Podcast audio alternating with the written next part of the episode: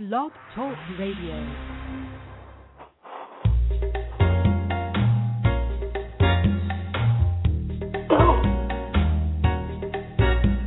Reality Radio Entertainment presents Behind the Curtain with your host, Kathy Barrett.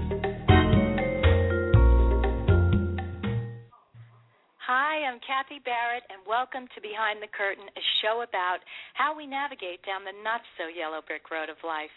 And life is something we shouldn't do alone, so I hope you'll spend the next 45 minutes with me as I reveal what's behind the curtain this week.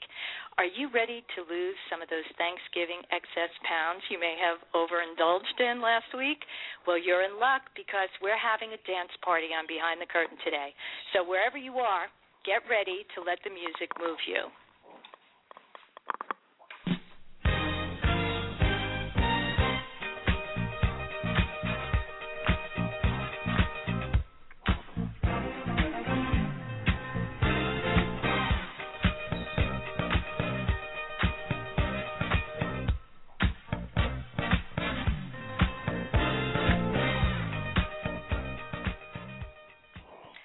Today it's all about the music, my friends. I love producing every show I do, but this one was particularly joyful for me, not only because of the great music you're all about to hear, but because of the great guy behind the music. So humble, such a generous spirit. Our special guest is music man Raymond Reid, aka Cha Johnny, who is here to talk about his life and career as a member of the group Crown Heights Affair and his success as a writer, arranger, and independent music producer. Ray Reid has created hits for Crown Heights Affair, France Joli, Empress, Unlimited Touch, Carol Douglas, Gwen McCrae, Darnell Williams, among many, many others. The music man knows how to get people out of their seats and onto the dance floor for sure, and he also knows how to inspire children. Ray does a lot of work with troubled kids who come from domestic violence households. He creates programs for the individual child which are geared towards teaching them music and structure and how to overcome life's obstacles to live an inspired life. So we have a jam-packed program for you today. Welcome, Ray Reid. I'm so honored to have you on the show today. Thanks for being here. Hi, good afternoon, Kathy, and it's my pleasure to be on your show Behind the Curtain. Thank you. So let's start. Did you come from a musical family? How did you develop a love for music, and who were your musical influences growing up? Well, my mother and father, they sang in the choir um, at church Mm-hmm. and there are a couple of albums, and they played a lot of music in the house. I remember um, a couple of albums I remember as a child. One of the albums I remembered was uh, Chubby Checker, and when Oh, he had yeah. a record out called a Twist, and they had Oh, the sure. checkerboard. I, I always, yeah, cover. yeah, I always remember the album cover since I was a child. and also, I remember them playing um, Dakota Staton and um, Harry Belafonte. Um, he had a record out. Um, I'm on the way when the nights are gay, whatever. Um, anyway, um, I got to listening to a lot of music when I was a kid, and I even remember a photo of me with my hands on the knobs of a radio. Oh, that's so cute. Wow. And did, Yeah. so did hearing that make you want to create it? Were you naturally drawn to the music, seeing your parents sing in church, or I, w- I would feel that way. Music played a mm-hmm. big role in the house, so I guess my inspiration started for right there in the apartment. and how did you come to choose the trombone as your instrument of choice? that's unusual. Oh, okay, when the first day of school, I was so excited I was going to be uh, in the band, but for some reason I entered class late. When by the time I got to class, the music teacher says, "Well, we've given up most of the instruments. We have two instruments left. We have the trombone and we have the tuba." Now I'm saying uh, I can't play the tuba. Nobody plays the tuba in the neighborhood. So I really had no choice but to pick the trombone. And that's how I got started in high school in music class. you, you grew up in the Bushwick section of, of Brooklyn, and in the day when there were music programs in public schools, and uh, you studied to be a music teacher in college as well. It's a shame that they're cutting, you know, with the budget cuts, that they're really removing this from schools because um, you know, cutting these programs is is such a mistake in my opinion. Learning music inspired your life as an example, and I know that you give back to the community in a big way by working with other other kids. Tell us about the organizations that you work with and, and what you do for children now.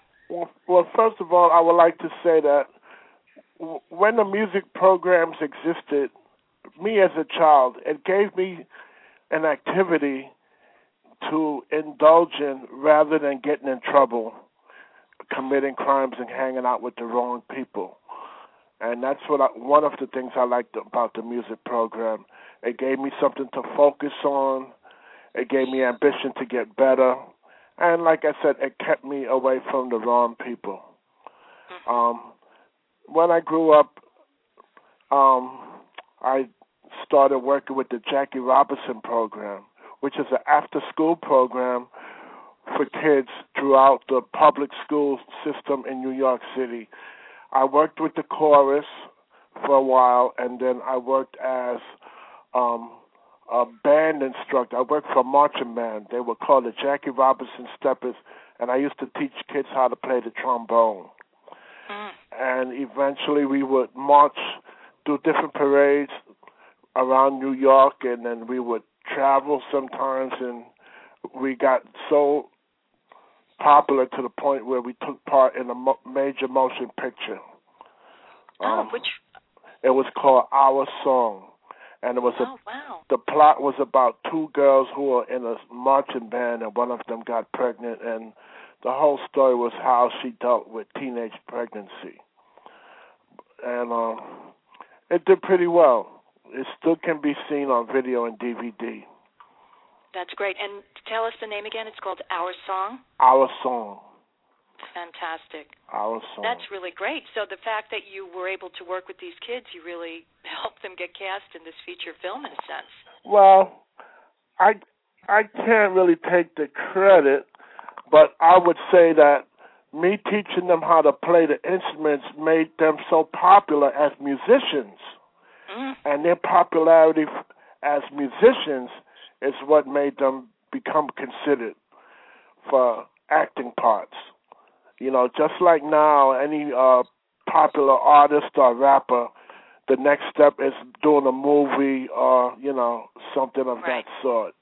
So we even had ran into that type of success. That's really fantastic, and uh, that's great that you do that kind of work and give back to the community in such a beautiful way.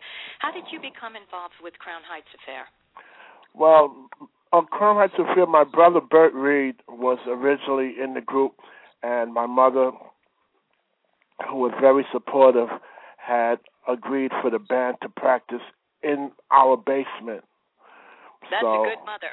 yeah, so she said that they can play up until 10 o'clock in the evening, and after 10 o'clock, they had to stop the noise. So I was upstairs as the older brother of Bert, and any time the band members or the producers had a question involving um, a song they might have been working on, somebody would say, "Why don't you call Ray upstairs and ask his opinion?" So I started off as a consultant for Crown Heights Affair, and then eventually, when the trombone player w- was leaving the group, they considered me as a replacement since I was sort of involved with the group anyway, and they had grew to like me. You know, so that's how that worked out. That's really great. And then you had both you and your brother in this band. Right. And uh, and so, "Dreaming a Dream" uh, was a top uh, top five hit on Billboard's uh, R&B uh, hip hop singles chart. And Crown Heights Affair was known for their funky grooves and vibrant orchestrations. Um, and then they followed that record, and that's did you join? You joined after Dreaming a Dream. No, I actually played with the group before Dreaming a Dream. Ah, um, okay. I did my first record with Crown Heights Affair in 1973 on RCA Records, but still even though I did the record, I still wasn't in the group permanently because my ambition at that time was to be a music teacher, and I was studying as a music major at, at York College. So I was just kind of helping out, playing with the group off and on. I didn't join the group until we recorded Dreaming the Dream, and that's when I officially left school. And because the record had taken off so big, you know, and once in a lifetime uh, opportunity. So I left school in 1975. I took a leave, and Dreaming a Dream took took us all around the world. That the destiny was knocking at your door, and let's hear a little piece of Dreaming a Dream now.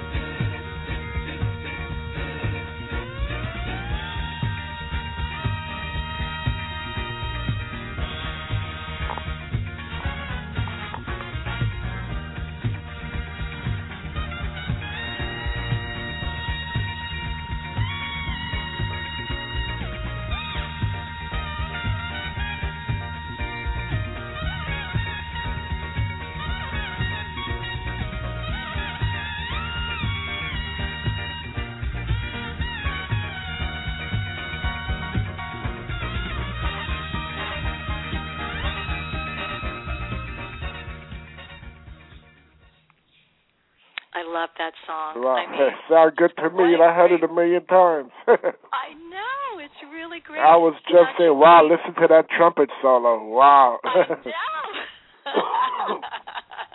And also, I mean, you're an extraordinary musician for sure. But um, as we get further into the program and we play a lot of the stuff that you produced, what a great producer! What a great writer! I mean, classic, classic dance songs and to me they're pop songs. They're not even dance songs. The rhythm sections are always incredibly you know terrific.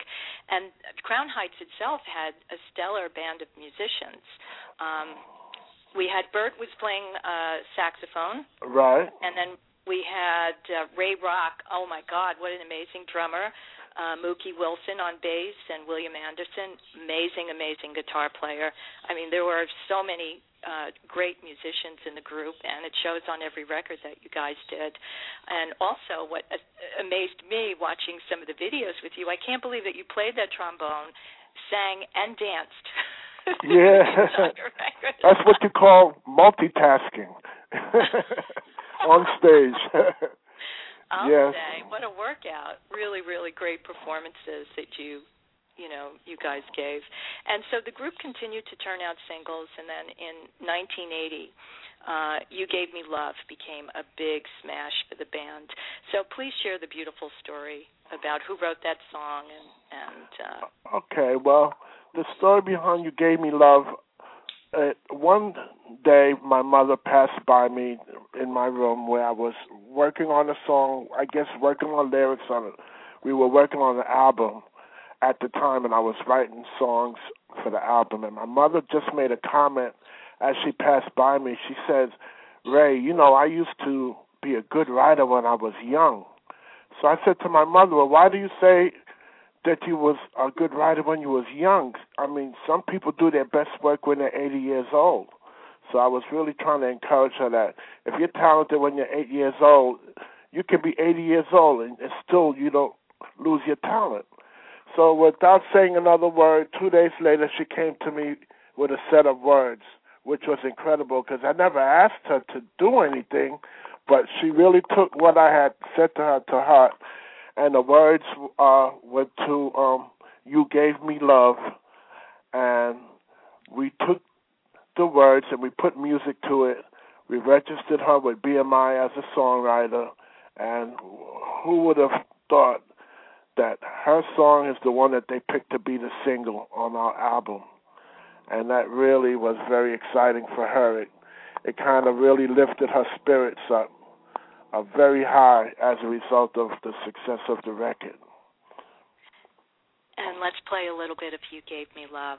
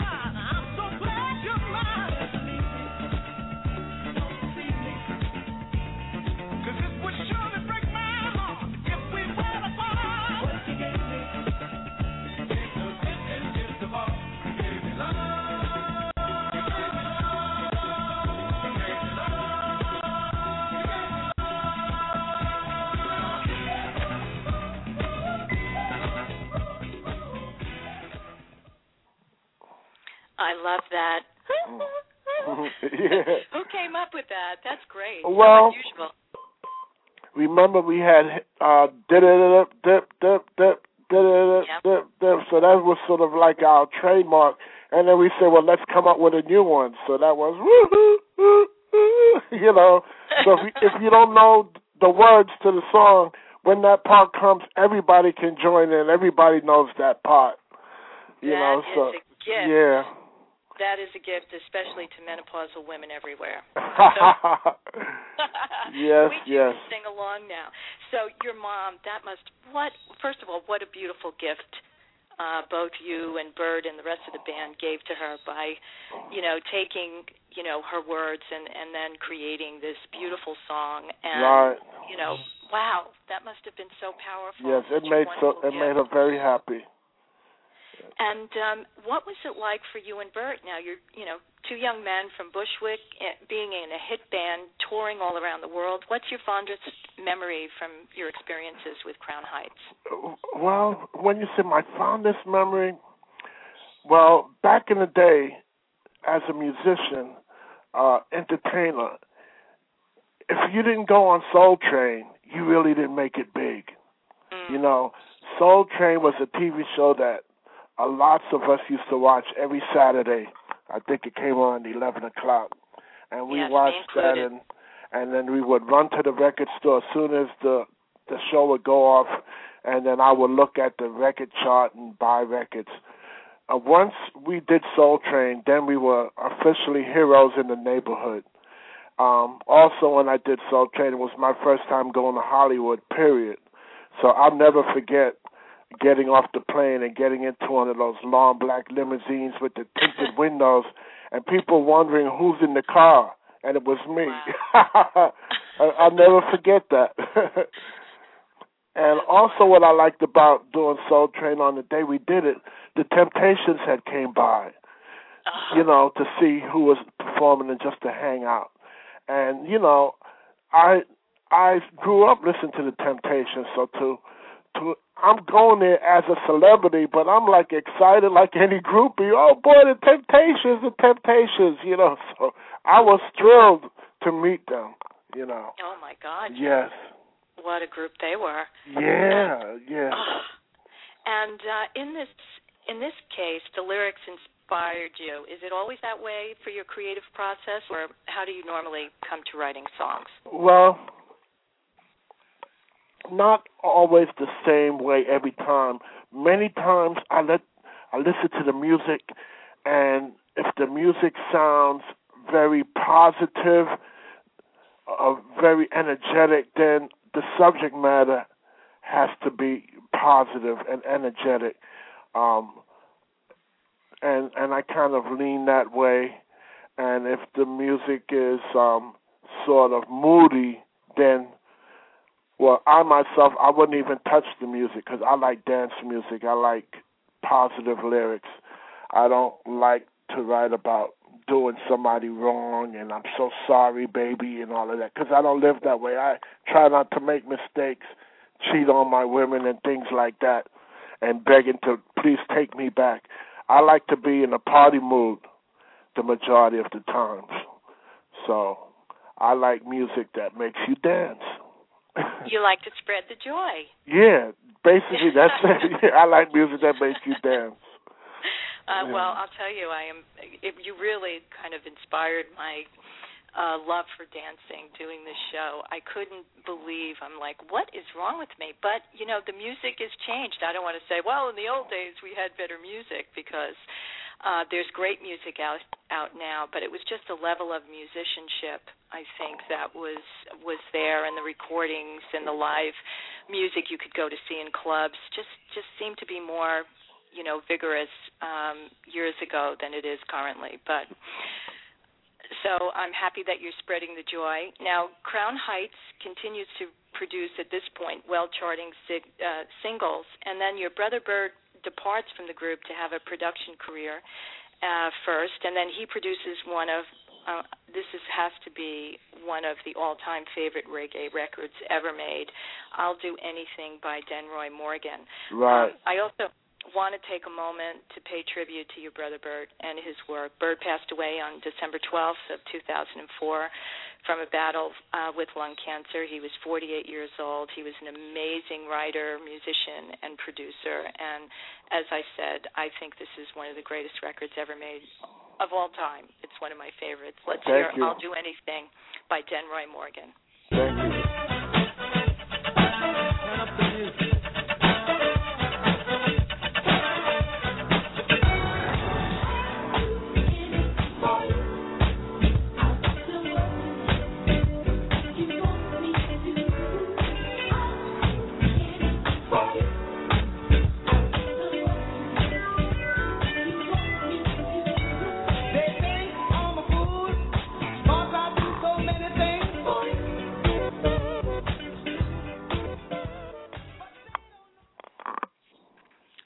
I would love to play all of these records from beginning to end. trust me, it was torturous for me to only take, you know, a little piece of each one. Uh, but I wanted, I wanted the listeners to get a real taste of the, you know, the outstanding work you did and Bert did.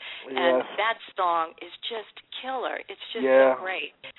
And he lived on your block. You were telling me. Can Yeah, Denroy lived right down the street from us. Right. We lived on the same block, and he would he would come by my house and listen to us practicing in the basement, and then we would go up by his house and listen to him and his band practice in the basement. And then we became friends, and my brother had an idea of of him working with Denroy, but told him that his music would have to be commercial for a Rastafarian like never before. So he came up with the idea of doing R and B dance music, but he still, as a Rasta, would would do the the vocals, and it was something new and different because um reggae artists other than Bob Marley, a lot of them never got a shot at being heard worldwide, you know, distribution. So we knew we had to take a different approach to uh, build our interest. So that's why we we gave him R and B funky music, and then put him on top of it, and it was a new new thing that just took off, and it still never died. The record never died. Denroy Morgan also has a brand new album out now, and he re-released "I'll Do Anything for You." He loves the song so much. He said he'll never stop putting it on his records. yeah, he loves it. No, it's uh it's a great great song and then that'll you know just having the success of that record opened up really for many other reggae artists at that point, you know, there was a, a huge opening that was created because of the creativity of coming up with that concept. So, really so uh rest in peace and uh I just wanted to pay a little tribute to Bert because he really did amazing work as well. Right. And then you you and Crown Heights uh, guitarist William Anderson, you leave to pursue your own independent uh, producing careers. You guys created a slew of hits for other recording artists, and in 1981, you produced the 16-year-old breakout star France Joli, and the song was "Gonna Get Over You." So let's uh, listen to a little clip of okay. "Gonna Get Over You."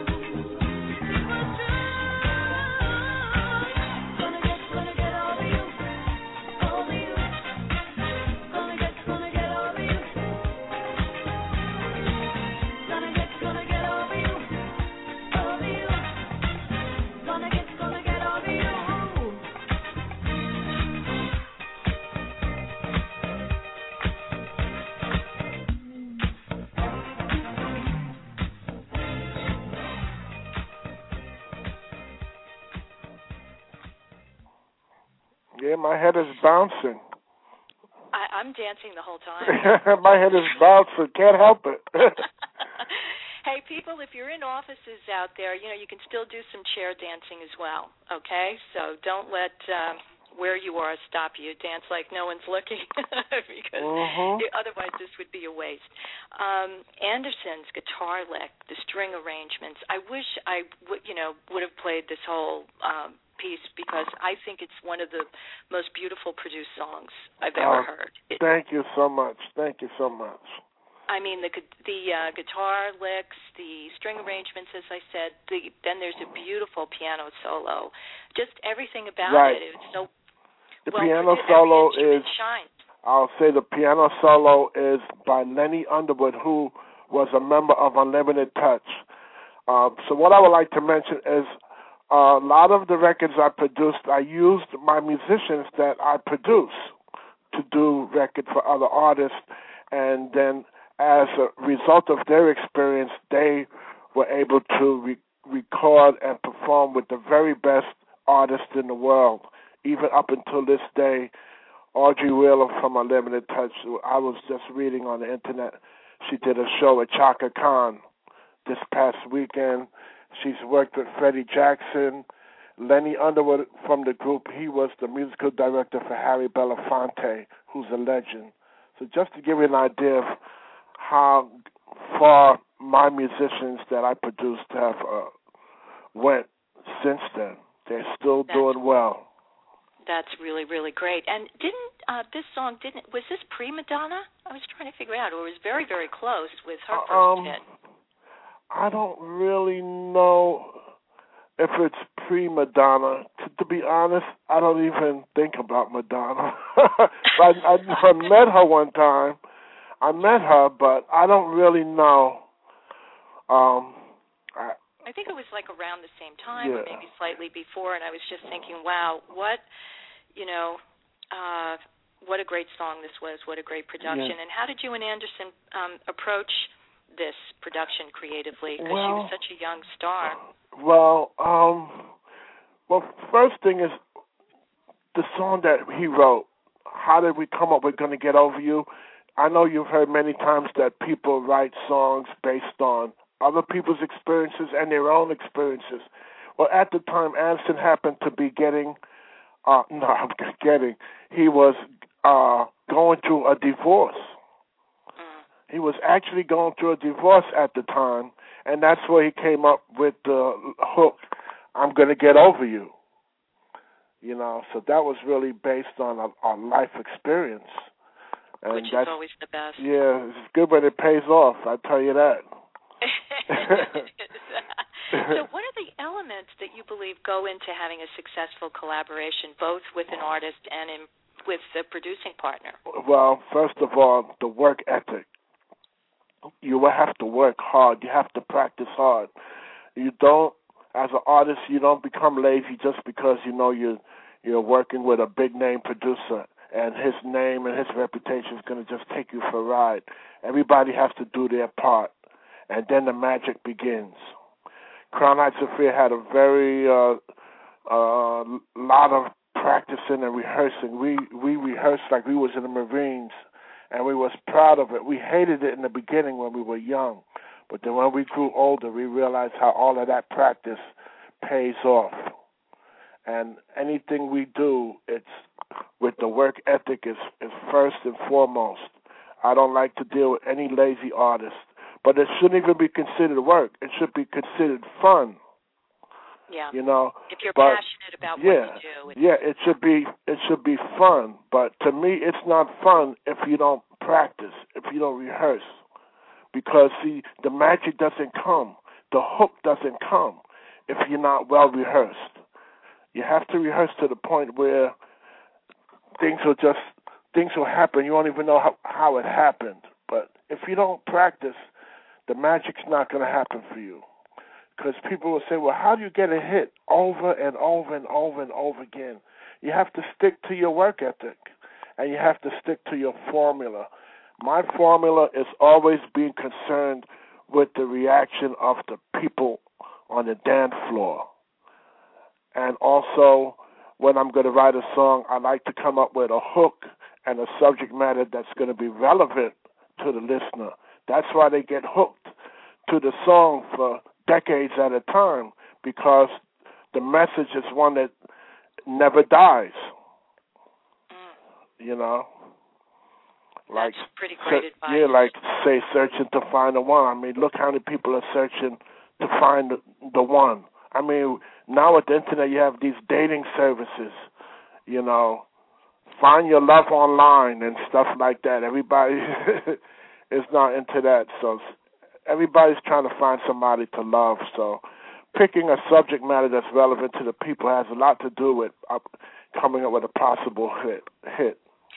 Well, I love your, you know, you're obviously so creative and but also your practical mind and your business savvy and how you think about these projects. It's really really impressive.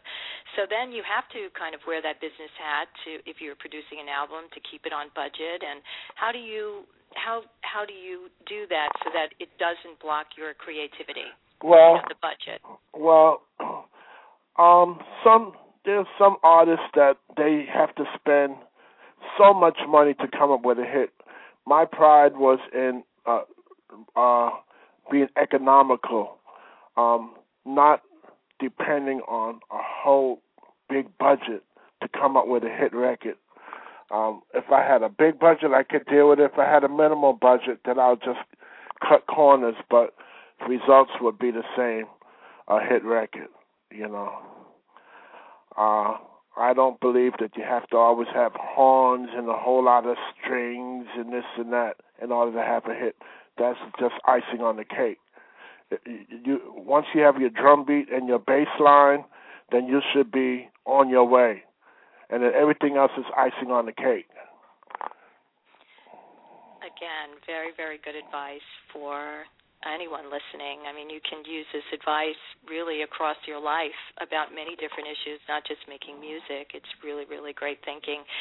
So I want to talk. Speaking of Lenny Underwood, who did the piano solo in "Gonna Get Over You," um, uh, he, and who was part of Unlimited Touch, uh, that was a band that you kind of helped discover in 1981. Yeah, you know, Prelude. it was one day. I was taking a break from rehearsing with Crown Heights Affair, and on and ran into a couple of guys who saw me outside on the street, and they says, "Aren't you with Crown Heights Affair?" And I says, "Yeah." They said, "Well, you know, we have a band, and we would know we would like to know if you would like to come and you know meet the rest of the guys in the group." And I was always the type of person that liked to motivate people and and and help them out and encourage them and let them know that they can make it if they take the right steps. So I went upstairs and met the guys and I was kind of showing them how to come up with a, a rhythm track. I said, well, first you start with the drum beat, and then you do the bass line, and I would do each part at a time, at once, one at a time. By the time I we did the drums, the bass, and the guitar, the music was rocking. It was really rocking because I. So then one of the members says, you know, we have a guy that uh, would be willing to invest money in in this group, and let's let him hear what we just did. And that's what happened. They heard what we did, but it was really never planned. I just went there to give an example of how to put a song together, and that was it. And then it it, it just took off from there. That's but you were being a very generous spirit, which I mentioned at the beginning of the program. So it, when you have that kind of personality, it just attracts yeah. those kinds of situations. Yeah, yeah. Life, never, I never you know? planned it.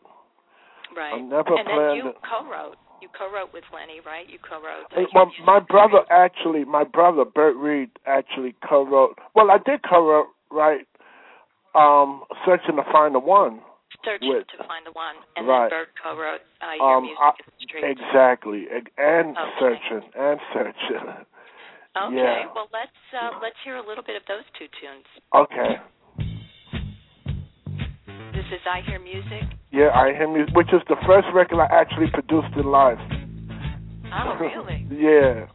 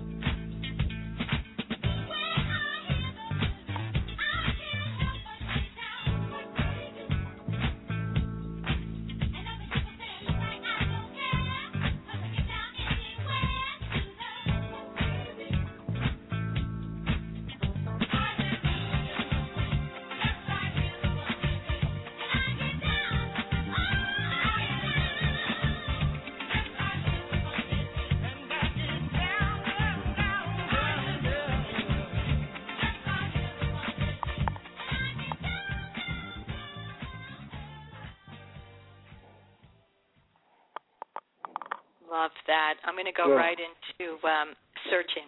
Okay. Searching find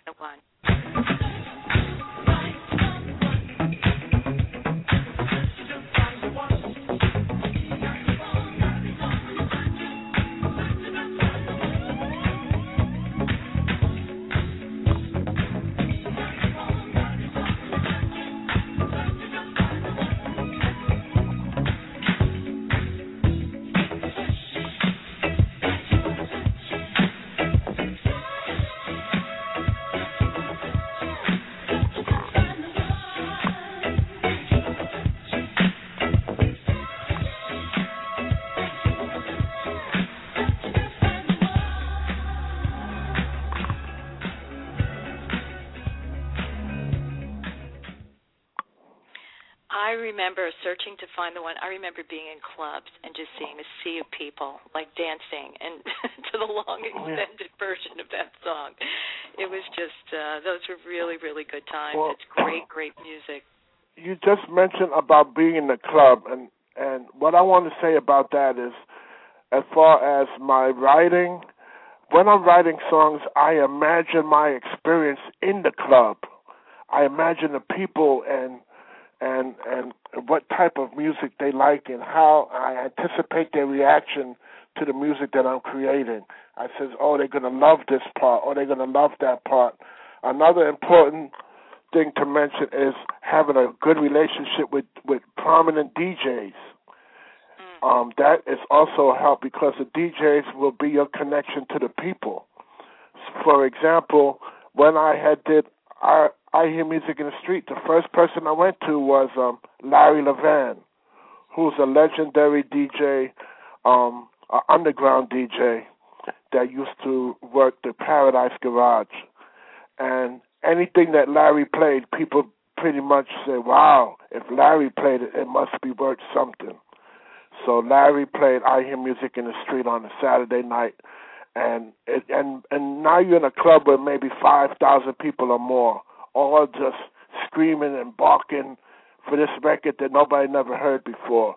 And by Monday morning, everybody's calling my house about who is that, who is that. So I have to mention that having a relationship with DJs that also helps a lot to getting to the people. I did a lot of work with Francois Kevorkian as far as doing remixes, and um, I did a lot of work with um, uh, Larry Larry Levan and Kenton Nix, who did Heartbeat, which is another legendary record. Tana Gardner, Heartbeat. And, uh, oh yeah, that yeah. was oh my God, that was massive. Right, that's a well, whole other story, and that's that's the, a whole other program, right? Yeah, yeah, I know. and I also and I also played drums on a record called uh, Funky Sensation, Gwen McCrae, which is another big hit, and I did the lyrics for that song also. So, um, like I said, that would be a whole another hour show. But that I just want to, I want to mention those people because they played a big part, you know, in in our career on the dance floor. Well, I appreciate that, and and God, what amazing music! And time has flown by. We have a couple of minutes left, but how you know you've had hit after hit after hit, which we've just we haven't even scratched the surface here. Right, tell me about it. that you produced, and and yet how you know how did you keep your ego in check and remain so humble? Well, I I always have pride in, in, in knowing that no matter how successful you are, basically, I just use that to encourage people. I don't use that to try to act different. I like to be able to be around the same people um, that, that I'm with when I'm up, and and the same people I'm with when I'm down. I don't change. All I do is just motivate and say, "Hey, I've been to Hollywood. You can make it too." So I use my success basically to motivate people, not really to uh, enlarge my ego on my head. Got it.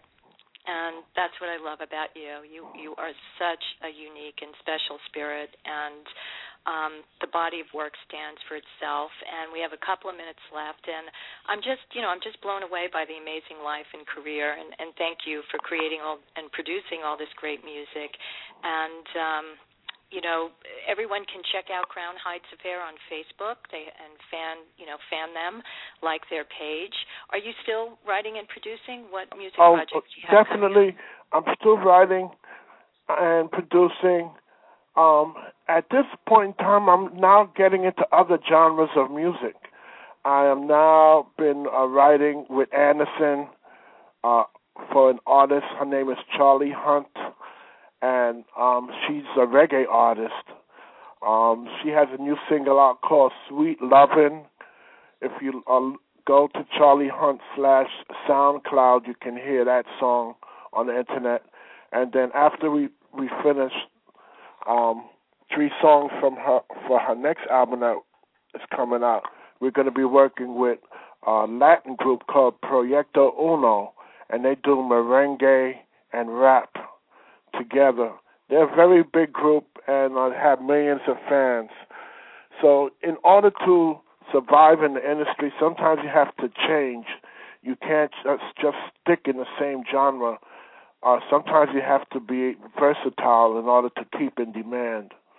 So I've been doing gospel music lately. Now I'm doing reggae, and then after I finish this reggae album, I'll be getting into Latin music just to keep keep it going. Well, it's very exciting. It's also more interesting to, you know, kind of blend the different. It's an adventure. It's an adventure. Yeah. You know. It's a journey. Yeah. It is. That's really exciting. And well, Ray Cha Johnny Reid, it has been an honor to have you on the program. I know you have a birthday coming up. Oh yes, I on, do. uh, December sixth, and uh, myself and uh, Behind the Curtain uh, wants to wish you a happy birthday, and someone else dropped by to sing to you. Happy birthday!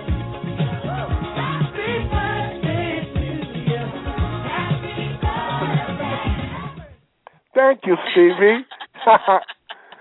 Courtesy of Stevie Wonder there. Oh, yeah.